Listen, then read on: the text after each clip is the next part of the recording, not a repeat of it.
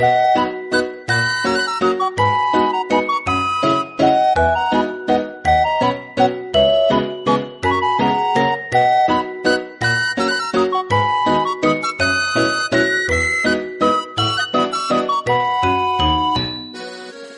回のゲストは、ポッドキャストマッピングのパーソナリティ、藤崎なるみさんです。よろしくお願いします。はい、よろしくお願いします。えっと、なるみさんはこのツイッターで私がその、はい。ポッドキャストを配信している人のうん話を聞いてみたいっていうことをつぶやいていたら、はい。あの、ご連絡そうですね。いただきまはい。して。あれが、えっ、と、アマンさんという方が、その、うんリツイートな感じで流していたんです。そうだったんですかですね。アマンさんって方が結構、ポッドキャストのものを結構リツイートしたりとか、いはいはいはいろんな人の紹介をしてくれてるんですね。で、まあ、ポッドキャスト界では有名な方なんですけど、で、その方がたまたまリあのリツイートしてるのを私が見て、ちょうど始める、自分が番組始めるとこだったんで、あれ？これって私のこと？とか、もしかしてずしいけど行ってみようかな？みたいな。あ、じゃあ、アマンさんが、そうですね。仲間キューピッドというか。そうですね。はい。そうだったんですね。ええそんなつながりだったんですか。アマンさんありがとうございます。本当に。全然だから正直番組の名前もね、存じ上げてなくて、はい。私も初めてとかいう感じで、そんな番組があるんだと思って、ええはい。あ私も、はい、ちょっと応募してみようって言って応募してみへて、えとりあえずあの、ポマグの方の、あのね、一番仕切ってるダーさんにも聞いて、はいい、いですか？そういうとこに出てもって言って聞いたらうん、全然構いませんと言ってきてくださいって言われたんで、はい。その、ポッドキャストマッピングっていう、ポッドキャスト番組を今回新しく配信を始めるっていうことなんですけど、はい。その、ダーさん、はい。メックさん、はいそれからなるみさんの3人で配信をされてるってことなんですけど、ええ。番組のはい。内容を教はいえていただきたいと思うんですが、あはい。えっ、と、最初はそのダーさんとメックさんっていう方が、えっ、と、おっさんがモンスターを語るえ？番組とか、なんかおさもん話とかってなんかね、あ、違う、ファンタジーモンスターだから、えっ、と、あおーいいんですね。おっさんが。ファンタジーモンスターをうん。語るっていうなんか、ポッドキャスト、ちょっと正確な名前がなくてわかんないんですけど、そのあって、それをやってらして、その最終回をツイキャス上で、あの、もう公開しながら最終、あの、最終回を撮ってらしたんですね。ツイキャスってその、動画とか、動画じゃなくても、音声音声だけでライできる。ブ配信、生放送みたいな感じのできるサービスですそうです、そうす。です。で、そこで配信しながら、結局、それを、あの、録音したものを、あの、落として、ポッドキャストの方にも上げるっていうことで、でやって、て、で、メックさんの方が私はもともと知っていたので、で、ま、たまたまそのコラボっていう形での通知が来たので、あ、なんかメックさんがなんかやってると思ってつけたらそれだったんですね。うん。で、その話の、で、二人で、なんか今まで3年ぐらいやってるけど、一度も会ったことなかったんですって、その、あツイキャスとか、はい。いあの、スカイプとか多分でやっていて、で、会ったら最終回だねって言ってて、ずっと会えなくて、今までもなんか会えるチャンスがあったけど、なかなかすれ違ってて、自分がそのダーさんの方に行った時にはダーさんがたまたま違うとこに行ってたりで、なかなか会えなかったのが、やっと会えることになって、じゃあもうこれが最終回だねって言って、なんかいろんな思い出語りながらお話をしてて、まあ面白いな、この人たちと思って。で、ポッドキャストもいろんなのあったよね、なんて話をたまたま二人がしていて、で、あの話、この話で、このね、どこどこの地、あの、県でやってる誰だ、誰それのって言って聞いてるのが大体ちょっと分かったりとかしたんで、あーああ、そんないっぱいいろんなね、どこの県の人出身の人だとか知ってるんだと思って、だからそういうの私も自分の聞いてるポッドキャストの中で、そういうのをね、あちこち全国にいるなと思ってたんで、うんなんかこう地図であったらいいのになって言って、ううんん、でそういうのがね、そんなに詳しいな、そういうのをね、まあ、あの地図にして出してくれたらいいのにって言ったら、あ分布図みたいなそう感じの。そうそうそう。あったらちょっと見てね、楽しいかなと思って言った。からなりいろんな方、ポッドキャスト配信してますもんね。うん。そうですね。だから、で、あったらいいのにって言ったら、じゃあそんなの自分でやってくださいって言われて、え、え？って、その、ダーさんがね、言い出して、ええ。って言って、いや、何にもやったことないしって言ったら、はい。なんかそう、あの、じゃあ自分の方で、あの、スペースは用意するから、そこでじゃあ語ってくださいみたいなえ？番組の箱だけ作るから、なるみさんよろしく、みたいなそうです、そうです。そういいうふりをされて、考えときました。とりあえずその場ではびっくりしたんで、あれしたんですけど、でも考えてみて、でもこの、で、なんか最後の方にはその、まあ、ダーさんだけじゃなくてメイクさんと一緒に、じゃあやればいいみたいな話になったんで、あ、じゃあこの面白い話をする二人と一緒だったらちょっと話すの楽しいかなと思って、で、まあじゃあやりますっていう形で話が進んでいったんですね。ねそれが12月かな、にやって、じゃあこれを適当に、あの、つまんで、あの、トライアルとして出すからって言われて、ああ、こんな感じ？みたいな。打ち合わせといっても、もう二人はもう慣れてて、お互いに合うんなんだけど、私はさっぱりわかんないまま、いいよいいよわかんなくて初心者だしっていう感じで始まったんですね。どこまでを目標にされてるんですか？一応全部、17都道府県が埋まるように埋まれば終わりっていう話で。もう番組の最終回として目標にしてるんですね。とりあえずそれが目標なんで。ポマグ自体はカウントする予定ですか？ポマグも最終なければ、あの、そうですね。多分他の人ので配信者でも、例えばメックさんなんか東京なんで、私が第1回で出した東京で埋まっちゃってるんですけど。そうなんですね。はい、ダンさんダンさんは岡山なんで、多分岡山も他のものが多分トライアルの時にも出たり名前してるので、多分すぐ埋まって、まあ千葉もいくつかあるんで、ですね。はい。で、そのゼロ回でも言ってたけど、私あまり千葉よく知らないよって言ったけど、後で考えたら自分でも知ってるゼロ回あったなとか思ったんですけど、その時はちょっと浮かばなくて、でもないけど、じゃあ私が千葉だから埋まるじゃんっていう話をしてたんだけども。じゃあ、ポッドキャストマッピングではその、番組の紹介もしながら、そうですね。どこどこの出身の方がやってる番組。はい。それをそれもだから全然聞いたことのない番組ではなく、それぞれ自分たちが聞いてて面白いよねって思ってる番組を紹介していく中で、その埋まっていけばいいなっていうことなんで、今んとこ全部埋まるような気はしないので、私の中ではちょっと、そんなにいろんな県にまたがってる感じは、どうしてもやっぱり関東とか関西とか、ね、あの、大きいところに都市に固まってるイメージとしてはあるんで、だからこの後、ただ3人とも聞いてる番組はかなりバラバラなので、うん。まあ、重なってるものもね、あるけれども、かなり違う方面聞いてると思うんで、もしかして、まあ、埋まるのかなって。なるみさん何番組ぐらい聞いて？何番組なんだ？私も数えていないんだけど、多分、80とか。80? わかんない。ただ登録自体はいっぱいあるんですけど、はい、ただ、あの、私、聞き方がだんだん偏ってきて、まだ聞き始めて、ポッドキャスト聞いて1年は経ってない。いや、だいたい1年ぐらいかな、なんですね。なんだけど、すごいやっぱり、聞き方がだんだん変わってきて、その、その時気になって聞き出した番組って、遡って、こう、いくつも何回も聞いてしまうんですね。面白いんで、ね、この人の話もうちょっと聞きたいって言って、あの4つも5つもこう遡って聞いて、で、一段落すると、まあちょっと、あ、そういえばいつもの聞きたいのもあるなと思って戻って聞いたり。どんな番組を聞きますか？そうですね。多分、どんなっていうか、パーソナリティが話してて面白い感じのものがやっぱり多いですかね。じゃあテーマこういうものを聞きたいっていうのがあるわけじゃなくて。わけじゃなくてですね。まあテーマで聞くのもそうですね。バイクのとかもは一つ二つありますけど、でもそうするとやっぱバイクも私の中でウェイトがすごく重いわけではなくって、普段やっぱり寒かったり暑かったりして乗らないことが多いんで、たまにちょっとあバイクいいなと思って乗り出すと乗ったりするんで、そういう時だとやっぱりバイクの番組聞こうかなと思う時もあるんですけど、じゃあそんないつも聞いてるものとか好きなものから紹介していきたい、そうですね。自分のやっぱりで、ポッドキャストが増えていくのっていうのが、やっぱその好きで聞いてる番組の中で出てきた、名前の出てきたポッドキャストを聞いてみようって増やしていくのがすごく多かったので、そういう意味でも、多分そのポマグで、あの、紹介していくことによって、これ面白そうかなって言って聞いてもらって、気に入った番組が一つとか二つ増えていけば、まあ、ポッドキャストの普及にも なんか貢献できたりするのかななんて。そうですね。このポマグは、ポッドキャスターにとってかなりありがたい番組というか、ぜひ、まあでも紹介してもらって喜ぶ人ばかりではないのかもしれないんで、ちょっとよくわかんないんですけどね。はい。はい、ダーさん自身がなんか時々言ってるんですけど、これは自分が、自分たちが楽しんでるだけの番組なんで、別に紹介してくれなくて結構って分かる人だけ分かればいいからってマニアックにやってますって宣言してるんで、そういう方とかもしかして紹介されると、え、何してくれるんだとかいう人ももしかしたらいるのかなと思うけども、はい、まあでもそういうもしお叱りあればすいませんって謝るスタンスで始めてるんで、今日はその配信している、その、なるみさんご自身がどんな方なのかっていうのを、こちらでは、この番組でそこを 紹介していきたいなと思ってるんですけど、今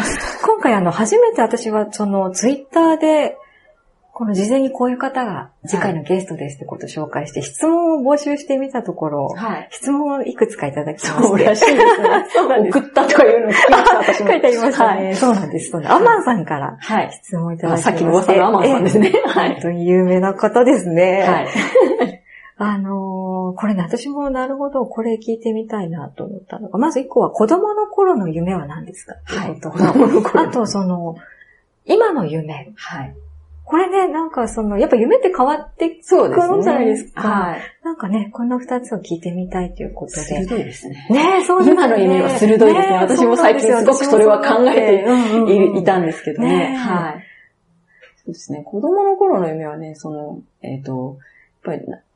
すごいちっちゃい時とかはちょっとね、わからないけど、その、ある程度ね、中学とかなってなりたいなと思ったのは、えっ、と、シンガーソングライターとか、うん。はい。あと、その、それがシンガーソングライターがやってるラジオ番組を聞いて、うん。あの、いいなと思ったんで、そういうラジオのパーソナリティにはい。なりたいなと思って、で、ラジオも中島みゆきさんがお好きそうですね書いてありましたよね。中島みゆきも好きだし、あと、さだまさしとか、ええで、さだまさしのセイヤングをすごい聞いて好きだったんですね、はい面白くって。うんで、まあでも、手広くいろいろ広げて聞く方ではなくて、それだけを聞いて、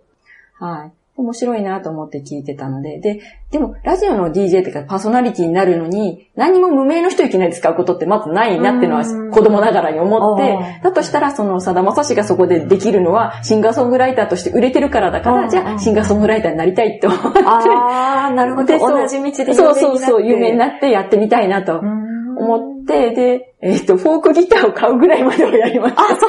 すか。買うには買って、やってみたけれども、私ギ、あとピアノは小学校3年の頃から習ってたんですけど、でもギターは、ちょっとやっぱり指こう押さえて指の腹が痛くなって、あちょっと私無理かもとか思って、で、あんまりやらなかったかな。うん じゃあ、どうせ無理だわって感じで、ううんん、諦めちゃって、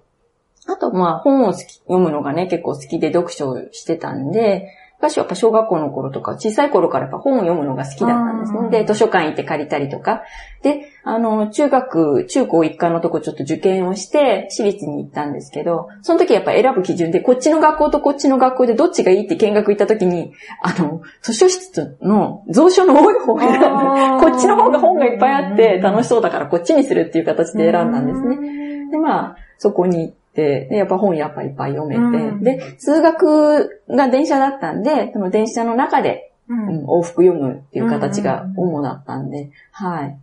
で、そう、まあ読んでく、読んだりとか、あと書いたりとか、うん。中学入るぐらいからやっぱ詩を書き出して、で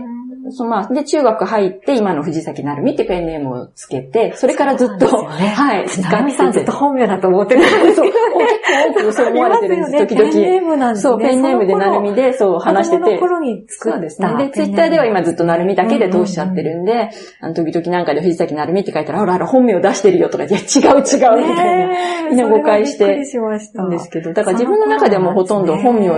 と変わらないぐらい、もう馴染んじゃっずと付き合ってて。きた名前なんですね。そうですね。はい。で、だからそれで詩を書き出して、うんで、えーまあそういう友達と一緒に同人誌とかで、うん詩とかエッセイを載せたり、ちょっとショートショート書いてみたり、まあ、長い対策を書く子とかもいたんで、そういうのと一緒にこう同人誌っていう形で、うんまあ、コピーとかう、ん製本してとか、いろいろ作ってた時期が、中学高校ぐらいまでうんあったんで、まあ、そういう書く仕事で、うん、いけてもいいなって思ってた時期もあって、まあ時期もっていうか、それ自体をずっと捨ててないかな。それ、それは今まで多分継続してるはい。夢でエッセイストっていうか、その自分の書いた、つれづれ書いたものが、なんか本とか、うん。本じゃなくてもこの時代なので、ネットとかで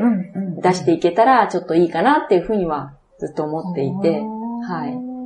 なんかあの子供の頃にその、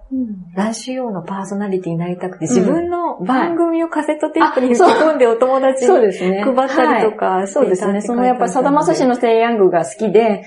同じようにそれが好きな友達とかがいたので、で、なんか自分で勝手にこう作って30分番組で藤崎なるみの風に吹かれてなんて言って、えー。音楽をこう片方からこう流しながらフェードアウトさせたりとか。本格的でね。やって、で、その紹介するね、あの、曲とかも自分で守ってなければ、なんだろう、FM とかで録音したものとかをね、本当はまだいけないのかもしれないけど、まあ、個人で楽しむなので、うん。あれかなと思うけど、それでそれをこうかけてフェードアウトしたりとか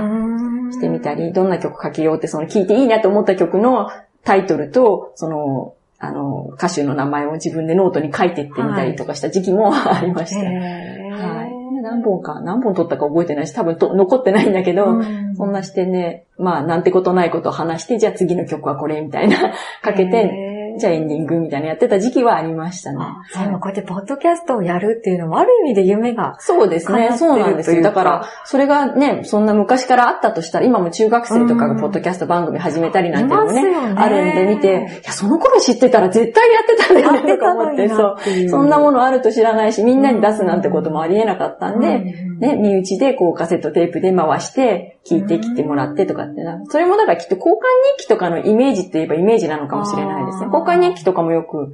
やってたりしたんで、はい。いろいろ書いて、こう思うよね、なんて普通の手紙だったらバラバラになってっちゃうけど、ノートでやっていくとまとまってて読み返しながらできるじゃないですか。だから、そんな感じでやっていて、まあだきっとアナログな時代だったんですよね。今だときっとね、ツイッターでつぶやいてとか、ブログで残して、簡単に遡っても見れたりするじゃないですか。だから、ブログをだからそうですね、その十何年か前に始めた時もすごいすごいなと思って、自分で書いたものが紙じゃなくて残ってて、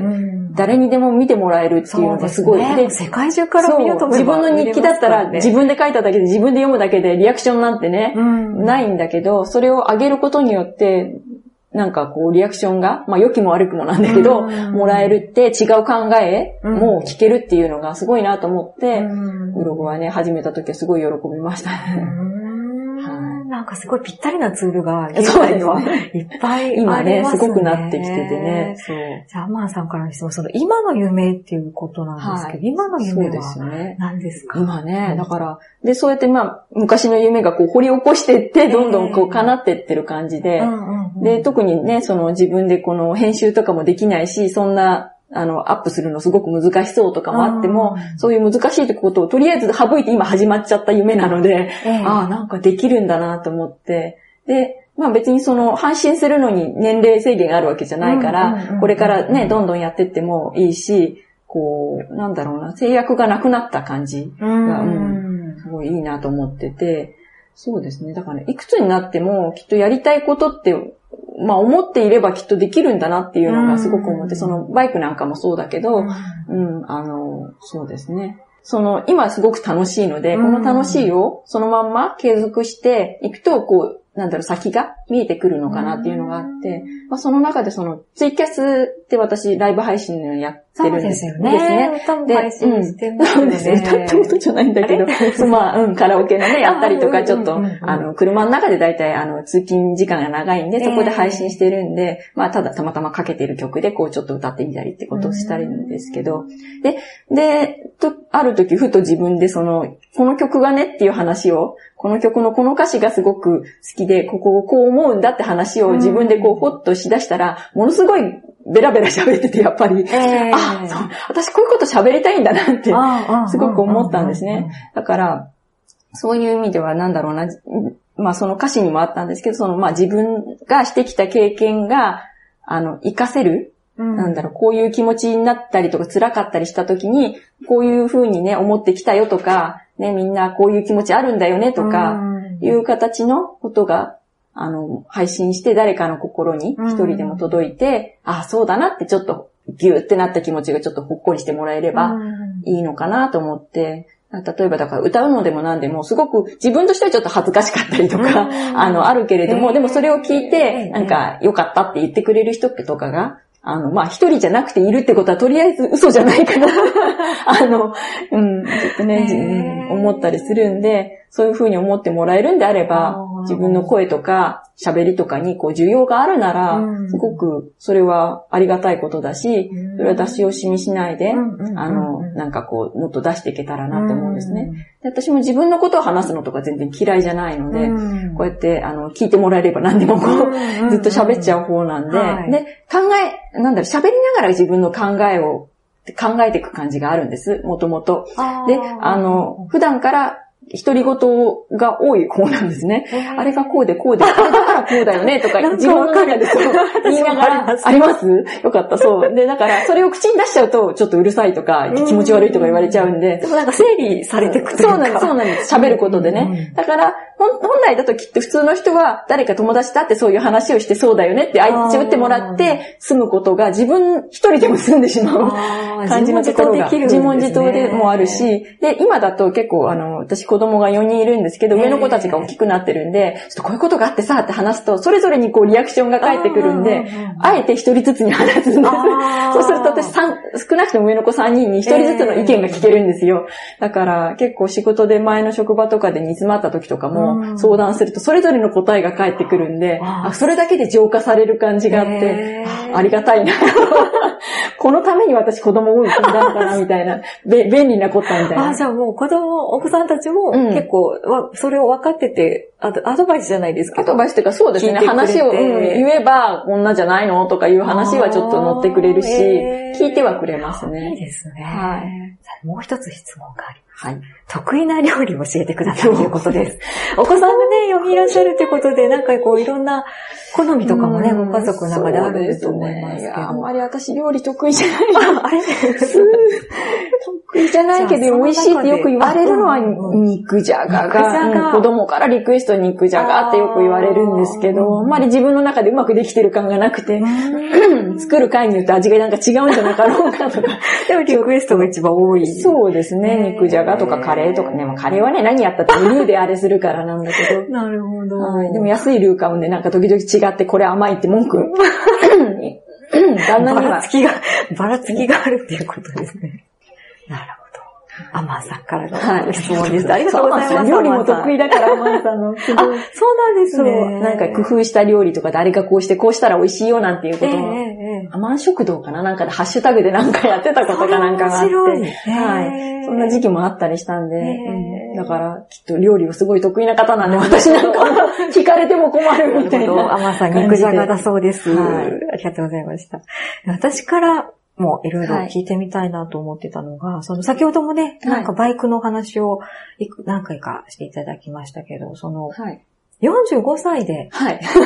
免許を取りましたってツイッターのプロフィールにドンと書いてあって、一番インパクトが強かったんですね。ありえない感じですよね、45で。忍者っていうバイクに乗ってらっしゃいました。はい。結構あれ大きい。大きいですね。みんな見る人が7半って聞く人が結構友達とか多くて。いやいやいや、250だよって言われて。女性が乗るに気楽に乗ってみようとか、スクーターと違うではないですよね。ですよね。そうですね。そもそも持ち上げたり、その、そう、大変。ところからテストが始まるみたいな。そうです、そうです。私、教習所入れれないかと思いましたよね。起こせなくって。中にはいるんじゃないですかそう。で、教習所の起こすのはやっぱその普通の、普通免、普通二輪の免許っていうのは中型って昔は言ってたらしいんですけど、それがやっぱ起こせて取り回しができて、とりあえず入入賞ができるって形なんで、起こす時点で起きなくって、なかなか、私入れないんじゃないかな。って。やっぱり大変だったんですね。なんかね、コツがつかめなくて、そう。で、旦那がバイク乗る人なんだけど、でも旦那のバイクは7班なので、もっと重たいんで、こうこうすればひょいって行くよって、ひょいって行かないから、みたいな。無理無理無理。取ろうと思ったきっかけは、その、ご主人が乗ってるから乗ってるもありますし、で、一緒にツーリング行けたらいいなとか、ね、そんな感じで思ってたあったのかなと思うんですけど、で、まあ、てか自分がバイクやってるから、きっと一緒にやれば、バイクにお金かけても文句言われない的なとこも若干あるのかなと。なるほど、はい。で、旦那もやっぱバイク免許取るって大型の免許、もう結婚してだいぶ経ってから取ってるんですけど、最初に昔、なんかやっぱりバイクの免許を取りかけたんだけど、仕事忙しくなって無効にしちゃったっていうのがあったらしくて、で、なんかどうしても取りたいっすよね。まあ、教習所で大型が取れる時代が来たって言って、で、取りたいって言って、ね、免許取るだけだからって言われて、え、そうなの？みたいな。バイクは買わないからそうそう。とりあえずね。そうそうそう。そこ私、コロッと騙されて、そうなの？じゃあ、免許、じゃあ取れ、取る、取りたいの？じゃあ取るだけなら、うん、まあ、じゃあいいんじゃない？って言って、で、組合もしてローン組んで、で、免許取って、したの、で、取って間もなく、その、なんだか、川崎のゼファーのファイナルが絶版になるって言って、あのバイクは名車だから絶対買うべきだとかなんとか言い出して、えみたいな。結局買うのみたいなタイミングで、ちょうどそのバイクがね、出て、で、ああ、じゃあ、じゃあ、って言って、何十万もローンを組み、じゃあ大事に乗ってるお願いだからって言って、そう、車でも結構車検ごとに、もう車検通さないで新しいの買っちゃおうよっていうようなことを言うタイプの人だったので、いや、それは困るよっていう話をしたんだけど。なるみさんご自身はどうやってバイクを自分で、自分で選んだんですか？そうですね。その、やっぱりその川崎の販売店で旦那が買ったので、最初のバイクを。で、そこに行って、まあ買うって形で見て、候補をいくつか250であって、なんかこんなおしゃれなのもあるよ、あれもあるよって言ったけど、一番前にあったその赤いこれが、えー、これ、これも乗っていいの？これ、これがいいな、これみたいな。もっと乗りやすいバイクはね、もっとあったんですけど、おすすめもされたんですけど、いや、乗りやすいっていうよりは、私は乗りたいバイクにやっぱり乗りたいなってやっぱ思って、せっかくね、あの、ありえない45歳で取りに行って取ったのに、そこで無難だからとか乗りやすいからっていう理由で、なんか自分の本当に乗りたいバイクじゃないのに乗るっていうのはやっぱ不本意な気がして、ここは思い切って、このバイクって言って、で、やっぱそれ。なんかそこいいですね。なんか、乗りたいバイクに乗るっていうのは。そうですね。だってせっかくね、免許取って乗るのに、そう、無難な。車とかだと大体ほら、中古車で買うときって乗りたいっていうよりは値段とね、相談で色とかも選べないじゃないですか。で、まあ決まって、じゃあこれかなって感じで乗って愛着が出てくる感じで。だ今乗ってる軽自動車なんかはもうシルバーで全然無難な感じで目立たないやつなんですけど、でもだから、バイクだけは。そう、バイクはね、ちょっとこれで気に入ってこれで、だっていいじゃんみたいな。片落ち、片落ちはいいよ別にどうでもみたいな。走ってくれれば私としては、そんな新しいのがいいとかいうつもりはないから、はい。全然エンジンさえちゃんと動いてくれる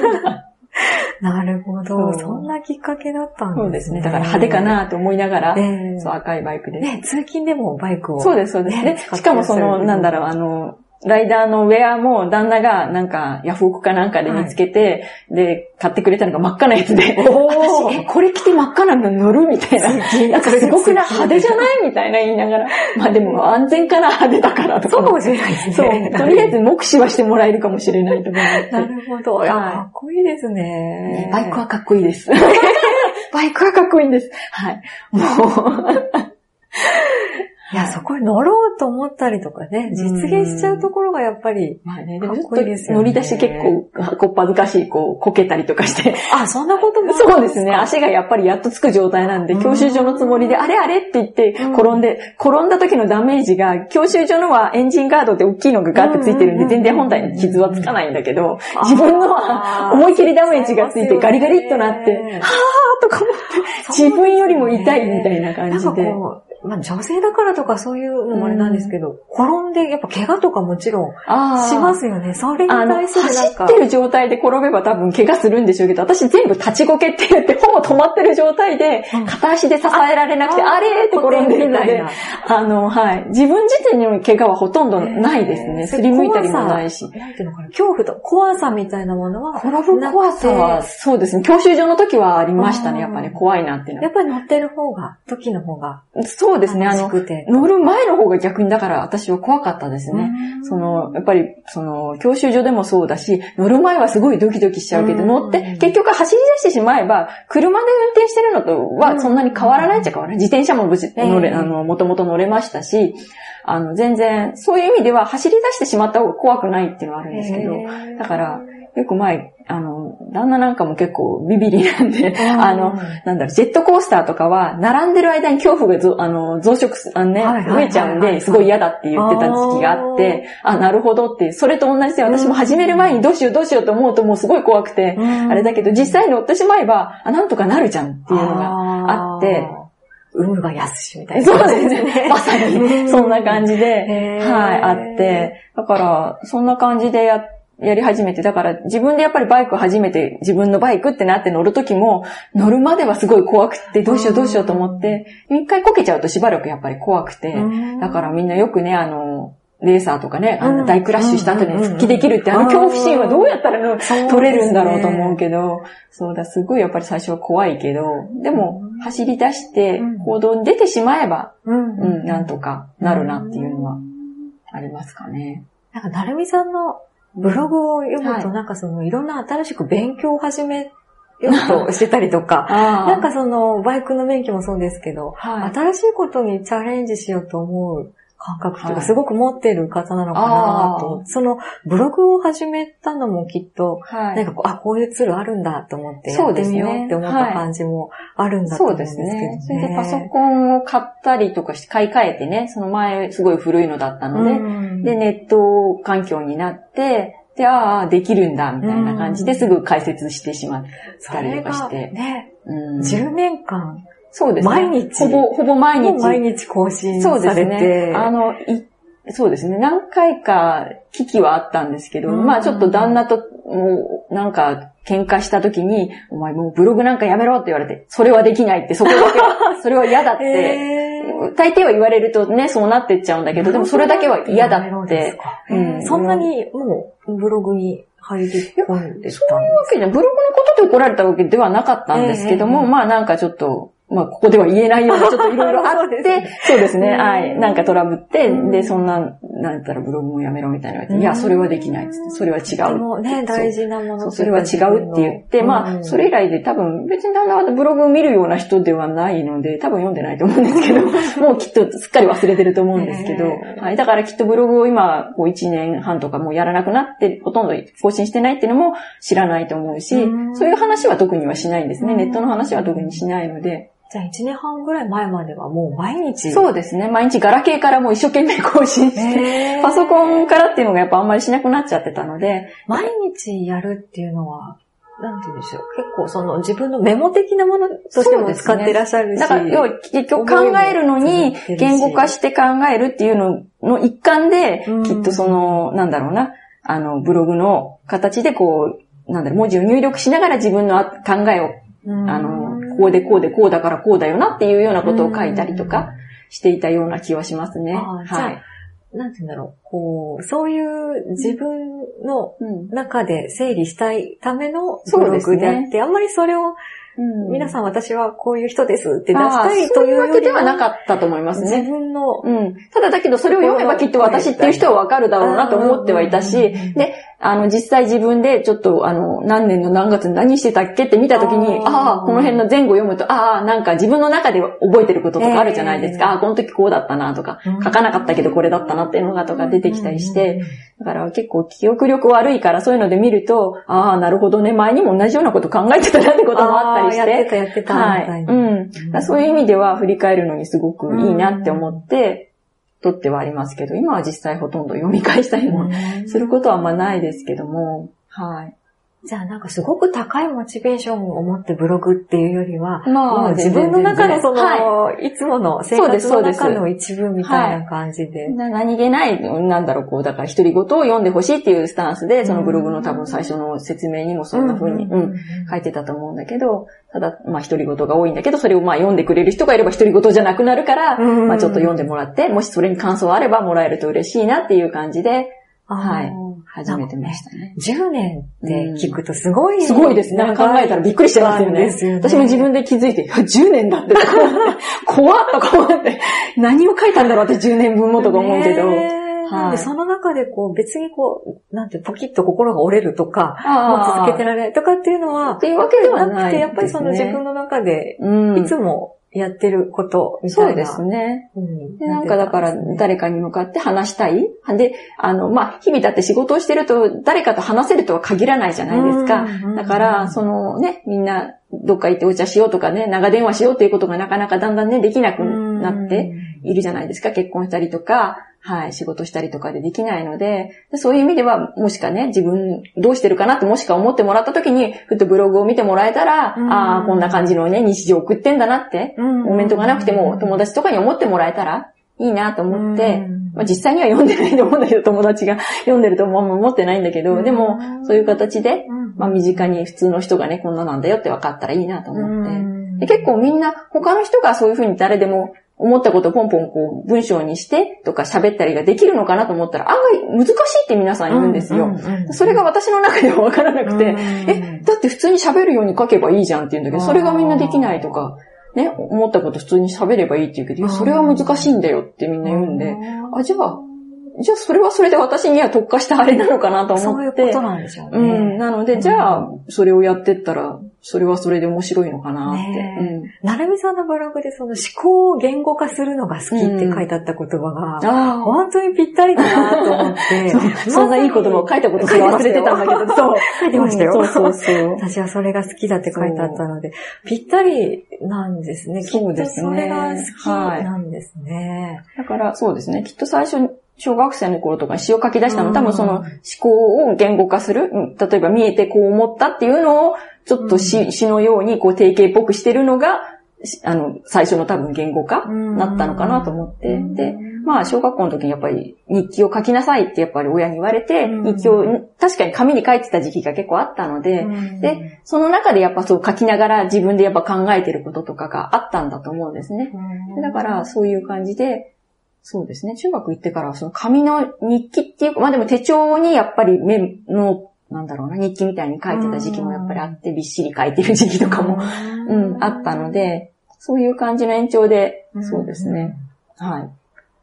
たまたまなるみさんにとってそれが言葉っていうものでしたけど、うんうん、例えば歌だったりとかね、別にか、うんうん、絵だったりとか、はい、その表現の仕方っていろいろ、そうですね。その人によって違うのかなって思うんですけど、そうですね。それが言葉だな、私にはってなんか感じた瞬間とかってあったんですか、そうでしょうね。まあ、そうやって書いてるってことはきっと感じてたんだと思うんですけどね。自然にあったんですかね。はい。で、やっぱりその、なんだろう、その、さだまさしが好きだって最初の方に言ったんですけど、そのやっぱさだまさしの歌詞ですごい暗い歌があって、やっぱその歌詞にすごい共感することとかが多くて、で、そういう共感するとこからその自分もそういう詩を書いてみようとか始まっていってるので、はい。ただそこに曲をつけようはあんまりうまくいかなかったので、うん、音楽としては自分の中からは湧いてこないんだなっていうのは思ったので、まあ、いくつかはね、その、やっぱ音楽湧いたものとかもあって、今でも覚えててちょっとメロディー思い出したりもするんですけど、まあ、たまたまそれが今ちょっとまた別の番組で役に立ちそうなところがあって、リスナーとして参加させてもらえそうなところがあったりとかして、はい。ちょっとそれもまた面白い展開だなと思って。そうですね。はい。でもそれもだから自分で、よし、やってみようって言い出すことによって動き出してるっていうのがあって、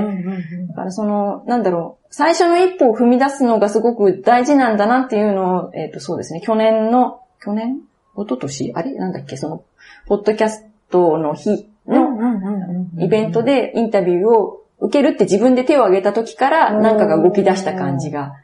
するんですね。はい。なるほど。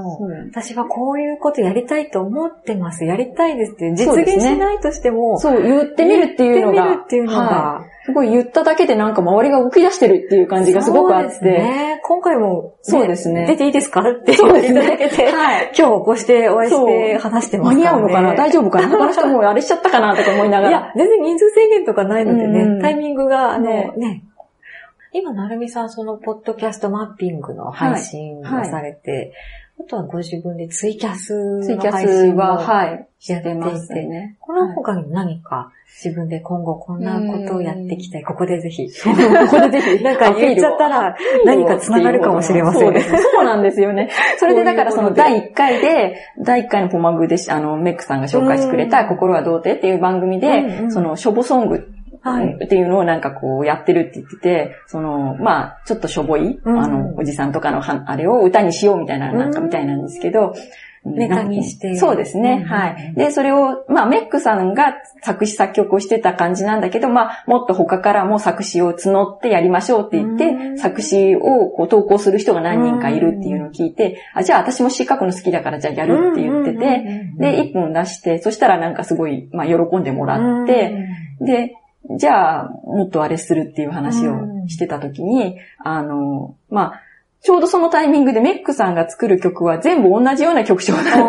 まあ、結構アドリブでいつでも、あの自分のツイキャスで歌ったりとかしてる人なんですね。だから、もうどうしてもそれは自分の知ってるコードで馴染みのもので何パターンかはあるけど、その中でになってしまうっていうことで、で、なんかちょっともっと他の、あの、ことを考えなきゃいけないって、その番組会議みたいなのを急に始めてたんで、え、じゃあ、私なんか今度自分で歌ってとか、アカペラだったら出せるからあれかもしれないって言って出したら、それすごいいいアイデアって言って、楽器ができなくてもできるし、その、例えば、送ってもらったものでアカペラで送ったものに伴奏をつけることもできるじゃないですかっていう話で、ね。ああ、なるほど。そうそう。そういう流れでちょうど昨日配信されたその番組で、うん、じゃあその後今度じゃあショボソンの女性シンガーとしてぜひみたいななんか話になって、そんな話が進んじゃってもみたいな。もともとそのショボソン自体を、なんだっけ、あの、カラオケで、 JOYSOUND かなんかで配信を2020年、そのオリンピックの年かなんかに配信をするっていう目標でやってて、今募集を11月ぐらいまでかけて、そこからもっと動き出すんだみたいなことをなんか言っていて、その東山さんっていう方が、そそんなすごい話でどう、どうするとそんなことになるのかわかんないけど、でもそういう、ある程度そういう仕事もちょっとされてる感じなので、あの、恋に関わることをね、されてる方なので、あ、なんかそういうつてとかなんかやり方とかきっと知ってる方なんだろうなと思って、まあね、できるできないともかくそこに向かってこうみんなね、はい、やっていくっていうのはちょっと面白いじゃないですか。ちょっとそこに面白いなとは思って自分がいて、じゃあちょっと昔作った曲をこうあるから、それの歌詞はちょっとしょぼい、そんとはちょっと違うので、で歌詞付け直して、ちょっと歌って出せばいいかなとか思って、今思ってはいるんですけど、はい。で、その、東山さんの番組の何がいいって、一、はい、回そうやって例えばあの、なんだろう、シーサーブログの方のコメントに投稿すると、もう次の日ぐらいには、そのコメント返しって形で、そのブログ、あの、音声ブログなので、ええ、それですぐ、え、あの、ポッドキャストに配信されるんですよ、その答えが。そのコメントに対する答えが。そうですコメント、コメントを読んでありがとうございますで、こんな話でってすぐ来るんで、すごいやっぱりそれが斬新だし、面白いなと思って、その、ツイキャスでリアルタイムでっていうだけじゃなくて、その、かなりリアルに近い感じで、やりとりができるっていうのは、これすごい新しいんじゃないかなと思って。うん、相手はコメントだけど。そうです、そうです。こっちは音声で返して。そうです、そうです。コメントコメントする側も気楽というか、そうですね。自分が。で、お互いのやりとりがなんか一日おきにこう、交換日記のごとくできていくっていうのが、すごい面白いと思って、ちょっとツボにはまってしまって、ずっと遡って聞いたりしてやってたんですけど、遡りすぎるなってなんか怒られる。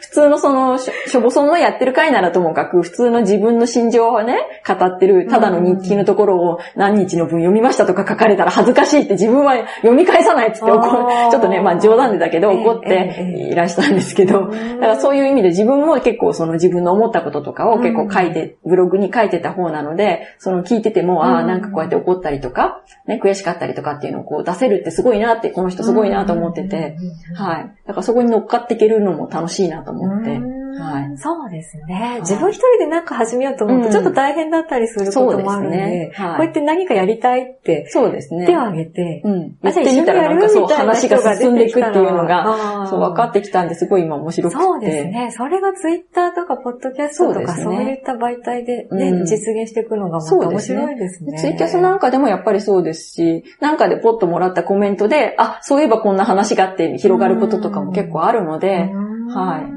だからそれもすごい面白いなって。うん、そうやって繋がって話して、またその話で面白かったよって言ってもらえたりとか、うんなんかそういうのがあると、どんどん話が膨らんでいくし、で、その面白いって思思った思いがまた他の人に伝わると、うん、うん、またその人もちょっと面白いのって言って見に来たりして、それがいいですね。そう、繋がっていけるのがすごい、そう楽しいなと思って、実生活でなかなかね、こう友達どんどん増やしてもそうは広がらないけど、ね、あのネットの上だとね、えー、結構そうやって、で、何も知らない人っていうんじゃなくなるじゃないですか。そのツイッターで知ってるとかっていうのはコメントを見てある程度想像だけども知ってるとか、ポッドキャストも声だけども話していって話し口調とか、話すことを聞いて、こんな人っていうイメージがみんなできてるじゃないですか。ある程度誤差はもちろんあるだろうけど、でも基本は多分変わんないんじゃないかなと思うんです。だから、そういう意味ではすごくいいなって思っていて、その、なんだろう。私、そうだよね。最近思ってるのが、その、絆？あの、よく、なんだっけ、よくってことないけど、大震災とかの時に、うん、あの、日本中が絆で繋がってとかってね、みんな助け合ってとかって言うじゃないですか。あれって、そういう何かがあった時にまあみんなが思うんだけれども、普段からもしかしてその、例えばツイキャスとかポッドキャストとかツイッターとかで繋がっている人同士も、なんか例えば遠くで地震があったって、今までだったらただ遠くで地震があっただけど、そこには誰々が住んでいる、大丈夫かなっていう心配をするようになるじゃないですか。どうしたって知り合いがいると思うんで。なので、ということはやっぱそこの地域に目を向けるで、それはすごくいいことじゃないかなと思って。だから全国がそうやって繋がって、ポッドキャストをね、あそこでここでこの人たちが配信してるって形で知ってるってなると、やっぱりその思い方が助けようって思う気持ちが違うんじゃないかなと思うんです。私自身、その阪神大震災とか、東北のとかって言っても、そこに知り合いが直接すごく知ってる人がいるわけではないので、まあ正直申し訳ないけど他人事な感じがあったんですね。で、だけど、今回、てかまあ今こう1年間ずっとポッドキャストとか聞いてくると、うん、ああっちの方にいる人たちとかこっちの方にいる人たちって形ってすごくやっぱ気になるじゃないですか。うん、とえ、その人たちの住んでるすぐそばなんじゃないかなってすごい、なんか一つニュース見ても、なんか、あ、なんとかだってとか、何県だってってすごい気になる。それこそ商品一つとっても、あ、何県って書いてある。あ、あそこの人の。あそこの人んちのどこなのかなとか、なんかすごいそんな気になり方をして、自分でも面白いなと思って。うん。だからそうすると日本が狭くない。日本だけじゃないんですよ。海外の方とかでも私の聞いてくれてる方がいて。そうですね。日本人なんですけど。あ、そうなんですね。多分日本人。多分。そう。で、いるんで、そうするとやっぱり、ああ、なんかそんな海外のことなんて普段の生活で絶対考えることないのに、あこの人がいるここは今夏なんだみたいな。なんか不思議な感じで。うん、だけど同じ時間を共有できるんだと思って、そう、不思議だなと思って、それがすごい面白いなって思ってて、はい。だからそうやってみんなが繋がっていくのは無駄じゃないから、うん、うん、そう。なんかね、ネットだし、ね、得体の知れない人と繋がって気持ち悪いっていう人ももちろんいるだろうけど、でも、そういう善意の解釈で、こう繋がることもできるんだよっていうのが、もっとみんな分かってきたら、いいのになってそうですね。ですねポッドキャストとかね、ツイッターぴったりですよね。ねそういうつながりに。だから、その辺をもっと広めていきたいなっていうのが、やっぱり夢の一つになるのかなと思いますね。今のところのね。なるあ、なるほど。先ほどの、はい、そうです、そうです。質問つながって、そうです。喋りながらで今頃答えが回ってきた感じなんですけど。なるほどね。はい。あ、なるほどです。なんか、その、なるみさんのプロセスが見えた気がします。ここで繋がったか、みたいな。そうそう整理されて、言語化して整理されて、出た、みたいな感じが今あります。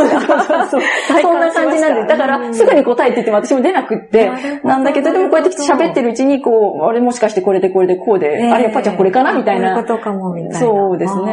そんな感じがいつもの日常茶飯事の状態で あるんで。降りてきた感じが。降りてきた感じが、そうです。これか。そう。だから、今まで、だから経験したこととかも、何かで役に立った時に、あ、このために私ここ経験してたんだなって繋がると、すごい面白くて楽しくなっちゃうんですよ。えー、だからすごい嫌な職場が前のところにあったとしても、それが、えっ、ー、と、なんで今、そういうことがあったのかっていうのが今になってくると、あの時に、あの、これはできませんとか嫌ですって言えなかったからなったんだっていう、それに気づくためにあったんだなっていうのが、今ならわかるんです。その時はすごい嫌だったし、もうなんかこのままノイローゼになっちゃうんじゃないかぐらいすごい嫌だったんだけど、でも今思えば、あそこで、きっと私はできませんとか無理ですってちゃんと言えれば、こんなことにはならなかったんだなっていうのが、自分の中であって、そこが分かってきての今の職場ですごくやっぱり楽しい。今の職場がすごい合ってて楽しいのもあるし、はい。ちゃんとどうにかしなきゃいけない。消化しとかなきゃいけない課題だったんだな、みたいな。だからよく消化しておかなきゃいけない課題とか記憶っていうのは何度でも同じことが起こるって言うんですけど、だから今多分これから課題になるのは私はきっと家族に今やってることを説明することが 絶対課題になってくるんだなっていうのを今すごく思っていて、ね、はい。隠していくことがね、目的なわけじゃないので、そこをちゃんと説明して自分の中で悪いことじゃないんだっていうことが説明できるようになるのがきっとこれから。じゃあよかったらお子さんとかのゲストには坂山の出たりとかしませんか？理解していただけるかもしれない。子供は別にへえで済むと思うんですよ。ああ、ご主人、あ、じゃあそうですね。そう、そのね、やいやいやいやいやいや、喋るのがあんまり得意な人じゃないので。はい。なるほど、なるほど。だからね、そういうのもあって、ただだからその、まあ、旦那とも結局趣味とかがすごい完璧に合ってるとか、すごく似てるってわけでは全然ないので、子供にしても、なんで一緒になったのかわかんないっていつも言われるんです。だから、それはお互いにないものがあるから、こんななんだなって思って見れるんだと思ってるんで、はい。だから、それはそれでありなんだと思うんだけど、ただ今みんな、なんだろうね、最近の人は似た人とは付き合うけど、反対の人とはあんまり付き合わない傾向がもしかしてあるのかなと思って、じゃあひょっとしたらこの活動、うん、いつか伝えなきゃいけないけど、ひょっとしたら受け入れてもらえないかもしれないっていう、うん、そうね。怖さがありますね。受け入れてもらえないっていうか、多分、まあ、あの、賛同してもらえなくても、でもやってるっていうことだけ理解してもらえれば、別に協力してほしいわけではないので、はい。あの、やってるよと。で、こういうこともあるよっていうことだけが分かってもらえれば。あ、これじゃあ、この配信を。いやいやいやいやいやいやまだ、まだそれは無理かもしれない。それは無理かもしれない。だからそこがね、その、今まで例えば子供が小さいからできなかったっていう言い訳をずっとしてきたことが、今子供が下が小学校3年生になって、ある程度置いても来れるし、あの、ね、あの、ほっとくこともできるっていう状況になって、あれじゃあ言い訳にならないよねっていうことが自分の中でやっぱりいくつか出てきて、あの、例えばそのフルタイムで働くのも子供が小さいから無理だって私は思ってずっとしてなかったんですけど、でも実際、あの、まあ、保育園とかに預けて、まあ、そういうフルタイムをするようにはなってたんですけども、で小学校に入ったりとかして、あの、無理かなって思って、残業とか急になったらやっぱり無理だなとか思うじゃないですか。定時に帰れなきゃいけないとか。でももしかしてそれ自体も、私が努力してないだけで、本来はそれは無理じゃないんだろうなっていうのは、うっすら感じてはいるんですけど、はい。では最後に、リスナーの方へのメッセージをお願いしたいと思うんですが。はい、そうですね。リスナーの人に。えっ、ー、とですね。まあ今でも、まあ、ポッドキャストはまあね、聞き出して約1年ぐらいで、まあだいぶいろいろと聞く番組が増えたりとかして、うん、はい。楽しいなと思って聞いてはいます。で、作る側にも何か、な、なんかひょんなことから回ることになり、はい。それもそれで楽しいなっていうのがあって、うん、あの、まあね、でも誰もがこう喋ったりするのが好きだったりってわけではないので、みんながね、やるっていうのも、こともないんだろうけれども、まあでもちょっとでもね、やってみたいなと思ったら簡単にできるっては、まあいろんなところに書いてるし、やり方もいっぱい書いてるサイトがあるんで、私もだから実際本当に自分でやるんなら周りにいっぱい聞いて、自分でちゃんとやってみなきゃなとは思ってるんですけど、はい、そうですね。あの、面白そうなところだけ聞けば、いいっていうのはね、よく言ってて。で、つまらないからって、ここの番組つまんないじゃんって言う必要はないんですよね。それはお互いに気分が悪いので、そんなことは別に言わなくても、聞いて合わなければそのまんま、うん、あの、スルーしてもらって、なんか面白いのだけでも聞いていければ、多分興味とかもこう、やっぱりいろいろ移っていくと思うんで、その最初聞いて面白くても、ちょっとなって思った時期があるならば別にそこは思い切ってやめても、また別のもので楽しい情報が手に入れば、で、自分のなんだろうな、生きていく、生きていくっていうのもそうだな。あの、なんかね、自分のこの先の目標とかを決めるのに、なんかいいヒントになるね、キーワードが出てくるかもしれないんで、私なんかも多分その手だった思うんで、はい。なんかこう、ふっと思い出した何かが、こう、役に立つことってあると思うんで、うん、はい。そういう形で、ポッドキャストが皆さんのもっと身近になっていけばいいなと思ってます。うん、なるほど。ありがとうございました。はい、最後にですね、はい。もう一つ質問が届いてまして、はい。巻貝さんからいただいたんですけど、はい、今日、インタビューを受けた直後の率直な感想ということなんですけど、率直な感想というのが質問としていただきました。なるほど。率直な感想ですか？はい。あそうですね。まあ、喋るのが好きなのが、こういう形で活かせてよかったなっていうのが、はい。はい。優しそうな、あの、インタビュアーでよかったって。手ぶつけてるし。もう、動いてるのがバレちゃうわ、もう。今すごい大事なところだった。大事なところで。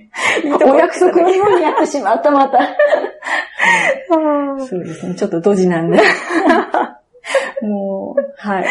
ドジなところも余すとこなく配信できてよかったな。まあ、多分流していただけると思うんですけど、はい。そうですね。そんな感じです。来るのにもやっぱり迷子になりました。すみません。いえいえいえ。私、電車でもまた乗り過ごし、ポッドキャストを聞いてて乗り過ごし、間違えたって言って乗り換えてまた乗り、間違えて、ああみたいな。やっと駅に着いたって言って、出たら地図見て、あれ地図と合わない。よくわからない。ここはどこって言って、SOS をする羽目になり。ハプニングが今日録の前にありました。はい。付き物のハプニングで。はい。ということで、今日はどうもありがとうございました。楽しかったです、ね。楽しかったです。よかったです、お会いできて。ね、本当によかったです。やっぱ対面がいいですね。そうですね。